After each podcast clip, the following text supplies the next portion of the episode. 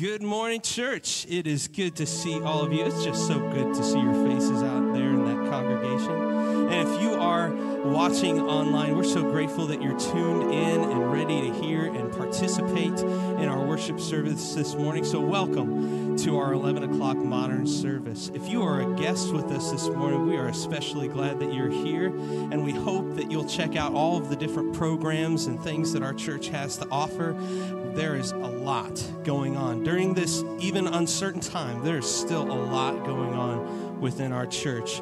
Well, as we stand together in this, this beautiful Sunday morning, let us enter his courts with praise with a song that glorifies him. Amen.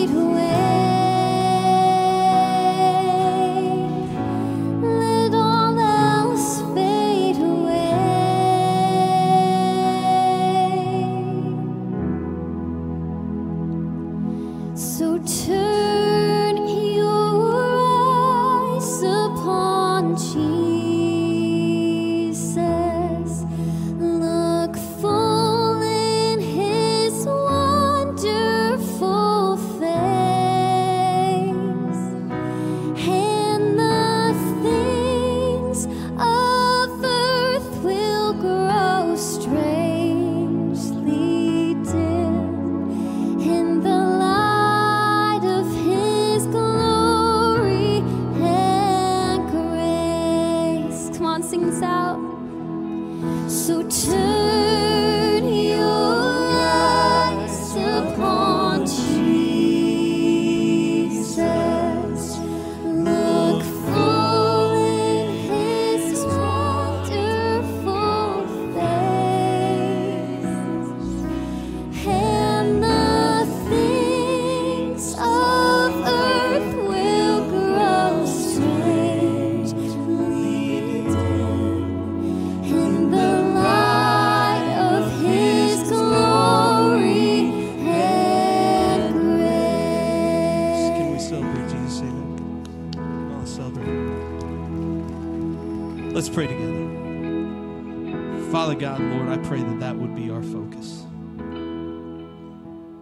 Difficult times and in times of bountiful blessing, Lord, may we turn our eyes on you. May you be fixed, that fixed point that we focus on, so that our steps may be pure, that we, we may follow your will. Lord, I pray for those right now in this room who may not have heard the gospel before. Lord, I pray for those who might be struggling right now. Lord, I pray for those who are going through just a fantastic moment in their life. But may this be a reminder that you are our focus. You are our strength. You're our healing. You're the blessings.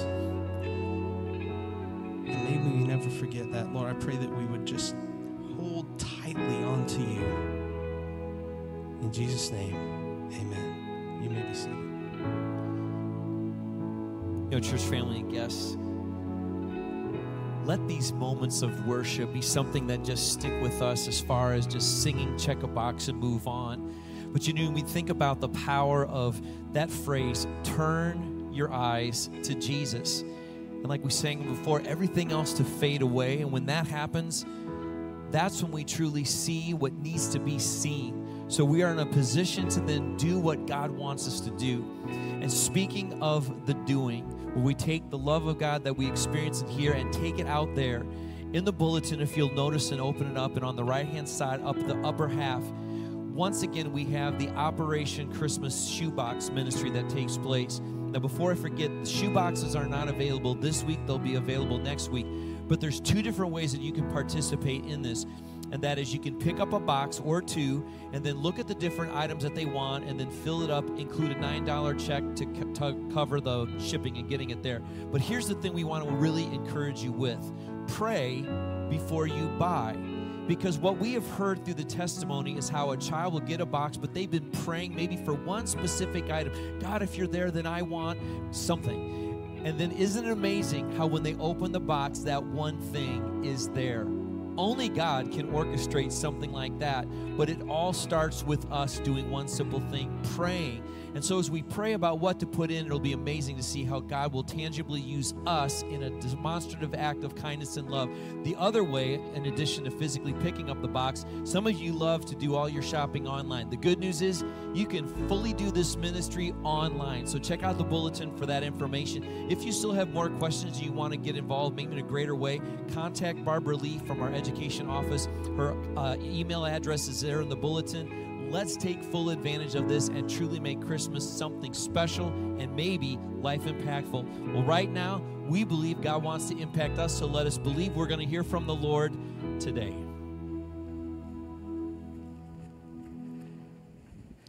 Thanks. Open your Bibles, please, to the book of uh, 2 Timothy, chapter 1, as we work our way through this. Just two verses today, but we're looking at these great verses.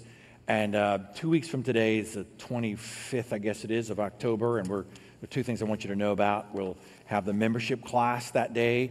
If you want to join our church, that's how you do it. Or if you want to find out more about our church, you're welcome to come.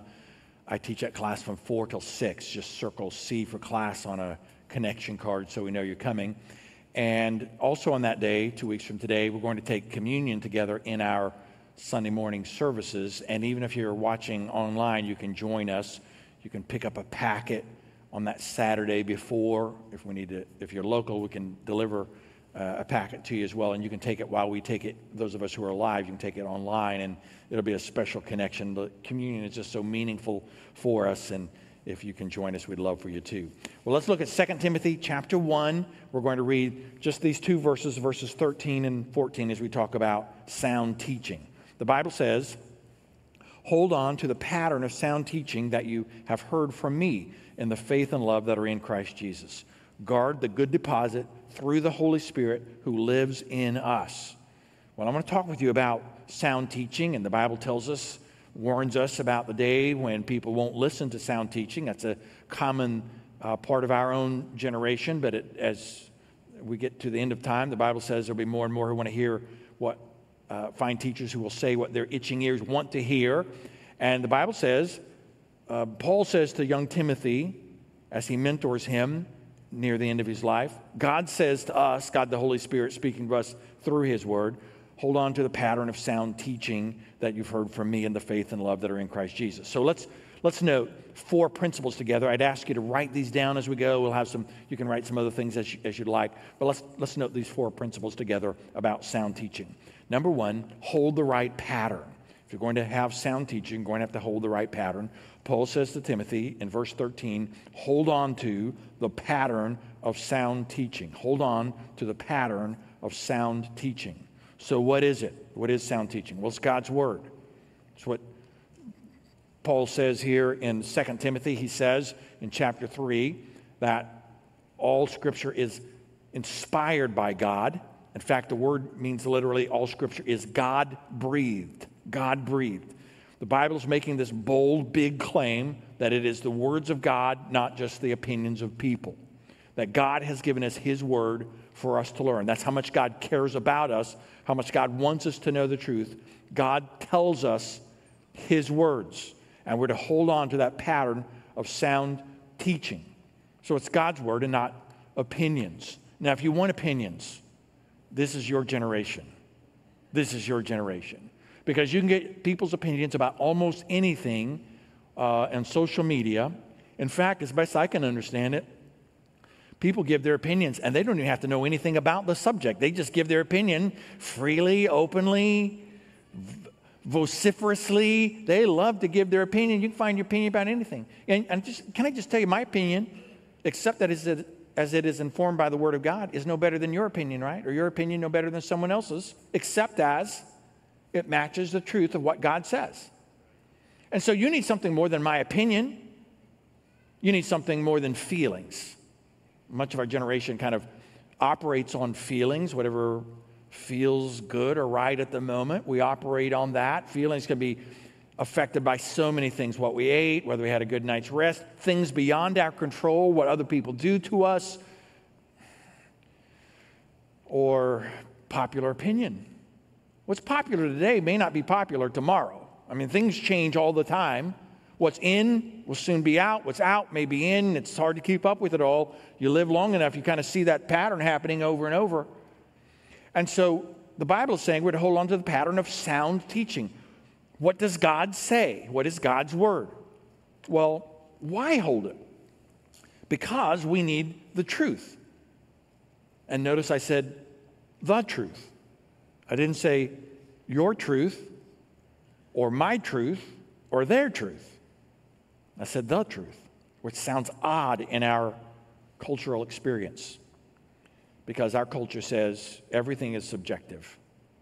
There's no objective truth, which is an objective truth, but nonetheless, that's, how our, that's what's so commonly said in our world today. There's no absolutes, Absolutely no absolutes. I guess to be consistent, we'd have to say absolutely no absolutes. But the Bible says something very different. The Bible is saying it's not your truth or my truth or their truth, but the truth. Or we might say God's truth. And God cares so deeply about you that He tells you the truth, even though it might not match what your particular culture at this particular time in history may think or like or want. Though it might or might not match your opinions or your feelings or what is popular. And so the Bible says, hold on to the pattern of sound teaching because it's God's word and because we need the truth. Well, how? The Bible says, hold on. That is, the idea is to hold tightly and follow the pattern of sound teaching. The pattern of sound teaching. My mom uh, used to sew. I don't think people sew as, it's not real common anymore. Probably a few of you sew, but it's less and less common.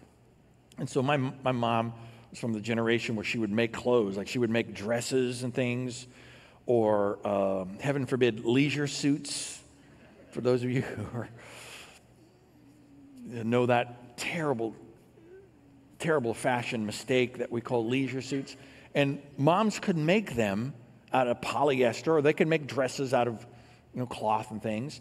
So my mom would get a pattern, and a pattern she would, as I kind of recall, she would lay it out on the table and she would pin the fabric to the, to the pattern, and then she would cut the fabric along exactly along that pattern. And, and it, you, you couldn't just deviate, you didn't just sort of you know, eyeball it. You followed this pattern so that you would get the dress or the, heaven forbid, leisure suit or whatever it was you were making to look right or what at that time we used to call right, at least. And that pattern mattered. And Paul says to Timothy, I want you to hold on to the pattern of sound teaching. I want you to follow this objective truth, this, this the truth. I want you to follow what's right and good and best and hold on to that tightly.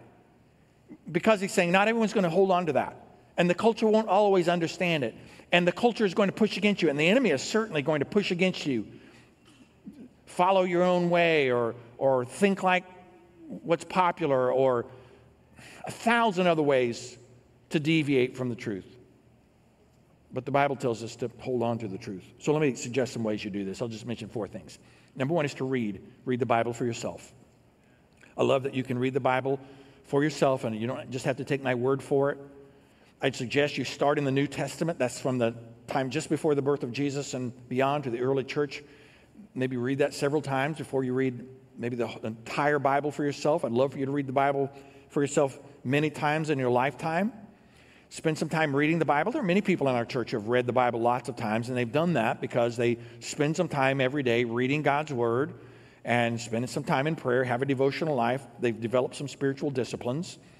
And uh, you, can, you can begin that yourself. You could read the book of Philippians t- today, four chapters, four relatively short chapters. Some books of the Bible you would not finish easily, but Philippians is an easy book. And you can read it for yourself. Number two, study. It's good to study the Bible, not just to read kind of in a general way where you're maybe not even paying attention that strongly, but to study the Bible. Stop and learn, not just to read broadly, but also to read deeply. Read broadly, but read deeply. It's one of the reasons why we emphasize our small group Bible studies. We call them life groups because we know the value of study. People who have maybe walked that path longer than you have, or people who have learned more about God's Word than you know, or people who will ask questions that maybe you haven't asked or, or, or thought about, or, or just the benefit of studying the Bible. Number three, memorize. I love for you to study the Bible so well that you will memorize some verses for yourself. And memorizing means you know every word exactly as it's said, you can quote it accurately, and there's a value to that. We will, right now, there are children in life groups who are uh, very often we have those children memorize verses. But I want you teenagers, I want you um, adults to memorize the Bible for yourself. Memorize some verses, let God's word really deeply penetrate your life. And then, number four, teach. Now, some of you are gifted teachers. God has called you to teach. Some of you are not teaching because you have not, maybe you've not been willing, or because uh, you haven't grown enough spiritually. You ought to have, maybe in some cases by now, but you just haven't. And so you're not teaching. But even if you're not gifted and called by God to be a teacher in the more formal sense of that word, all of us have the opportunity to teach. You can be a teacher of the Bible. You're in a job that I'm not in, in a home that I'm not in, in a school that I'm not in. God will use you to help other people see the truth. There are many people in our culture who have never really heard the gospel clearly a single time, or have never known what God has to say. They've heard the opinions of the culture on everything, but they've never really heard what God has to say. And God would use you to help people learn the right pattern of what God has to say. So hold on, hold to the right pattern. There's a second principle I'd like you to write down. Write this principle follow the right person. Follow the right person. Verse 13 says, Hold on to the pattern of sound teaching that you heard from me. He's saying, You heard the pattern of sound teaching, that sound teaching. Timothy, you heard that from me. And this echoes what we will get to. We will at some point, we're going a couple verses at a time, slows it down, but we're going to get in a couple of weeks to chapter 2. And verse 2 says, Paul says to Timothy, What you have heard from me in the presence of many witnesses, commit to faithful men who will be able to, to teach others also. So it's these generations of Paul, then Timothy, then teaching others, and teach them to teach others. And he's saying, You be an example, you be a model for others. 1 Corinthians chapter 11, verse 1 says this. Imitate me as I also imitate Christ. Paul says, Imitate me as I also imitate Christ. He didn't just say, Follow me blindly, just do what I do. Paul was an imperfect sinner like we're imperfect sinners. And in this world, no matter, no matter who you know, no matter how much they know of God's word, or how long they've walked with the Lord, or how much they've studied the Bible, they're all, we're all imperfect. We're all imperfect teachers, all of us. The Lord Jesus is the only perfect one. And so Paul said, Imitate me as I also imitate Christ. So he's saying, Now I'm trying to follow the Lord, and you follow me. As I follow him, you follow me.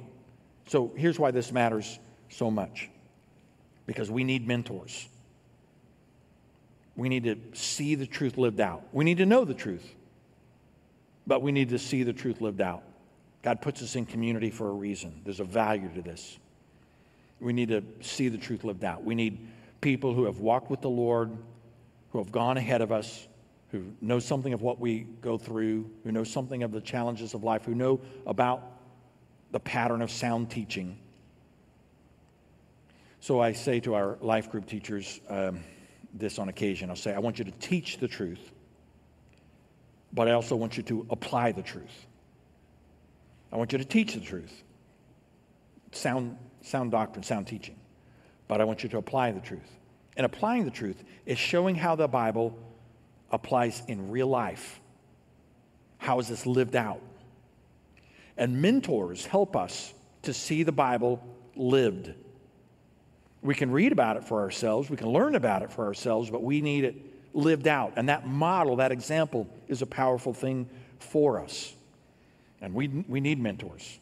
And some of you who are new to faith or Maybe you've never really grown in faith. Maybe you've never had someone really pour into you. Maybe you've never put yourself in a position to learn under someone and to grow and to have someone who, who you've watched not just learn up, not just teach you about the Bible, but watch how they lived and help to apply that to your real life. There's a power to that. So, um, in, in, my seminary days, long years ago, um, I want to tell about two professors. The vast majority of my professors were fabulous, but I want to tell about two professors. One was a, uh, both of them were brilliant guys. One of them, I, I won't say his name. He was um, brilliant. I mean, he was a scholar. He, in his field, he was just on top of it. He was a, even though he was not a Greek professor, he knew the Greek language as well as anyone. I mean, just gifted scholar, brilliant man, but arrogant and uh, condescending and I spent a, a, little bit of time with him outside the classroom. Just, I, I remember coming back to talk to uh, Vicki, and, and I said, you know, I learned from this guy, I learned so much about this subject. But I also learned what I don't want to be. What I don't want to be. And I mean, he, the best of mentors are imperfect models, but there was just this he was brilliant and he knew he was brilliant, and that just didn't work well for him. And uh, he had a fall, and God used that, I think, to bring some humility to his life. But I had another professor at about the same time, and I will use his name. His name was uh, Roy Fish. Dr. Fish was my, he became my mentor. And Dr. Fish, he's passed away some years ago now, but he uh, spoke here several times along the years. And Dr. Fish was brilliant and humble. And I just watched his walk with the Lord. I'm not saying he was perfect any more than any other man or woman in this world is perfect outside of the Lord Jesus. But I could say I could imitate him as he imitated Jesus. I could follow him as he followed Christ. And I saw Christ in him. And I just needed that. And I learned from both guys. I benefited from both. But how thankful I am for a, a, man who kind of lived out the Bible for me and who modeled that for me at that kind of pivotal time, that important time in my life. Now, this is the second thing I want to say about mentors. I said we need mentors. Secondly, we need to be mentors. We need to be mentors. Now, some of you are not at a point now, you don't know enough about the Lord to know what to teach about the Lord, but don't stay a baby Christian. God did not, He did not design you to just be born into the family, to use biblical imagery, and then to stay a baby. He wants you to grow up. But God wants you to not just have mentors, but to be a mentor. Not just to get, but to give. Not just to be blessed, but to bless. And I want you to be a mentor. You work with people I don't work with. You go to schools I don't go to. You're in homes I'm not in. God will use you to be a mentor. And for you to imitate, as you imitate Christ, others will be able to see Christ in you. As you follow the Lord, others will be able to follow the example that you set. And parents, I want to say just a word to you because if you are a parent, you are designed by God. It is God's purpose and plan for you to be a mentor. Some of you had great and godly parents, some of you did not. I just want to say a word to you, parents. If you have a parent of young children, your children need from you something more than you as a buddy. Can I just say, they need you to be more than a buddy. They need you to be a mentor. They need you to be a model. They need you to be a teacher. They need you to be an example. So don't make the goal of your parenting to be their buddy. They won't always like your teaching and your mentoring and your modeling. Can I tell you that? They won't always like it. If there's any discipline involved, they're not going to like that. If you have to tell them no, they, they might not find that acceptable. But that's your job. And you're to be a mentor, and you're to be a model, and you can become their friend later, and that's a wonderful gift that God gives. But start by teaching them and see that role that God has placed you in, and God will. The most sobering thing for me when I became a father was to realize that God is described as a heavenly father, and that there's something when my kid, my children would hear father for good or for bad. You know, I would be a, a model for good or for bad. It's a sobering thing. All of us, at the best, imperfect. But I want, I want you to, I want it to be able to be said of you. Uh, I want you to be able to say to others, imitate me as I imitate Christ. Follow me as I follow Christ. There's a third principle I'd like you to note Choose the right practice. Choose the right practice. Verse 13 says, Hold on to the pattern of sound teaching that you have heard from me in the faith and love that are in Christ Jesus. In the faith and love that are in Christ Jesus. So I want us to look at faith and then love. Let's, let's work, look at that word faith. The Bible says that sound teaching is done by faith. Hold to the pattern of sound teaching in the faith that's in Christ Jesus. In Wednesday worship, I'm preaching through the book of Hebrews, and chapter 11 is the great example, the great uh, kind of roll, roll call of heroes of faith from the Old Testament. And we see all the examples of faith from the Old Testament. And Hebrews 11:6 says this, without faith it is impossible to please God. It doesn't say improbable, it says impossible. Without faith it is impossible to please God. That's how much faith matters. So sound teaching is done by faith. Let me mention three aspects of faith. First is, first is faith in God's word. This is not just some opinions, but this is God's word. And God's word does not return void. And there's a power to God's word. And I want to have faith that God can accomplish what he wants to accomplish through his word. There is a power. It shows me how to live, how to think, what to know, what to do, how to act, how to my the attitude of my life. I want to have faith in God's word. Secondly, I want to have faith in, in God's work. The Bible says it's faith in the faith and love that are in Christ Jesus. It's faith in the work of the Lord. It's not faith in your work. You're not saved by your works. You're saved by the work Jesus did for you. So you can't work hard enough to go to heaven. I mean, you can't work hard enough to become perfect. It's the work of Jesus that saves us. We're saved by his work on our behalf. He did the work. Jesus, God became a man. Jesus lived the life we couldn't live, that perfect life. Jesus died the death that we deserved. Jesus did the miracle that we needed. He rose from the dead. Jesus offers us what we so desperately need salvation. Only Jesus can do those things. We respond to his work. It's not that we work hard enough to get to heaven, he did the work on our behalf. We place our faith in his work, we place our faith in him. So we trust God's word and his work, and then we trust God's way. His plan for our lives, his work in us, what he wants to do in us and through us and with us. It is amazing how many people who name the name of Christ trust Him to save them, but they don't trust Him to lead them in life. They trust Him for salvation, but they never trust Him to guide them and direct their life. And so they kind of make this uh, split in life. I'm going to trust the Lord with my salvation, but I'm going to live my life like I want to live it. What a terrible misunderstanding. What a terrible missed opportunity. God wants us to have the right practice of faith. Christopher Columbus, this is Columbus Day weekend. When Columbus came, he came in these little bitty ships. You know, they were, by our standards, so small. He did not, I found this out recently, he did not uh, check on the internet the, the weather in the Caribbean. He didn't even check that before he left. He just had sailed enough and he knew something about trade winds and he took off. I mean, he didn't know where he ended or anything, but I mean, he, by faith, he got on these little small ships and trusted the little bit of knowledge that he had.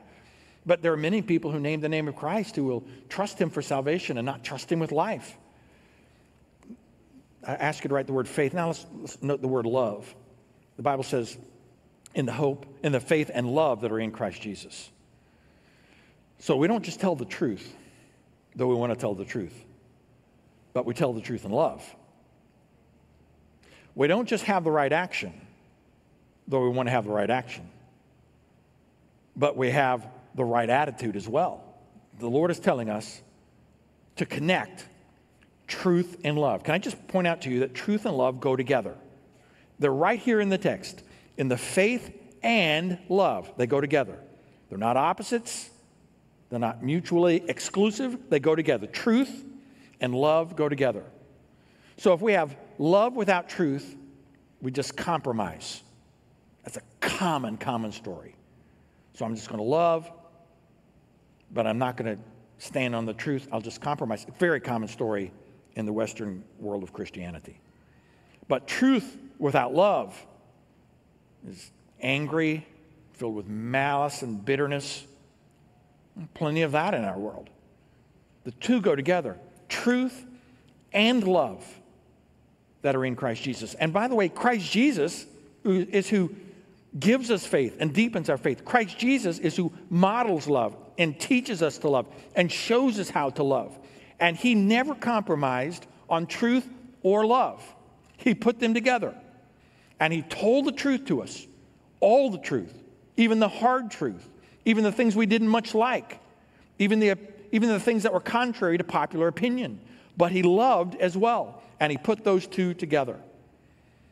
And there's a fourth principle I'd like you to know, and that is to guard the right possession. Guard the right possession. So let's go to verse 14. The Bible says, guard the good deposit through the Holy Spirit who lives in us. We're to guard it.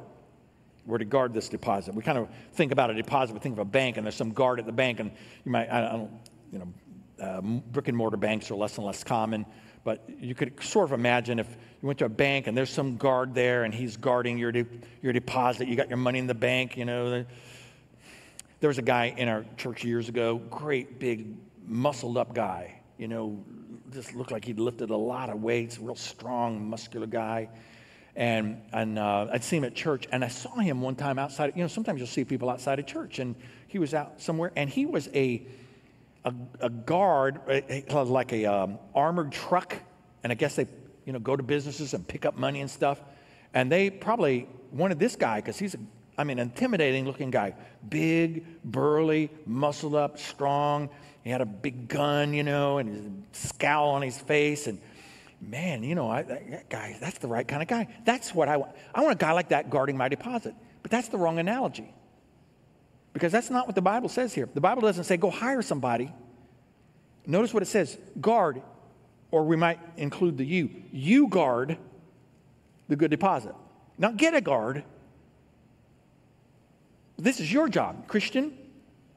It's your job to guard what God has given you. He says, guard the good deposit.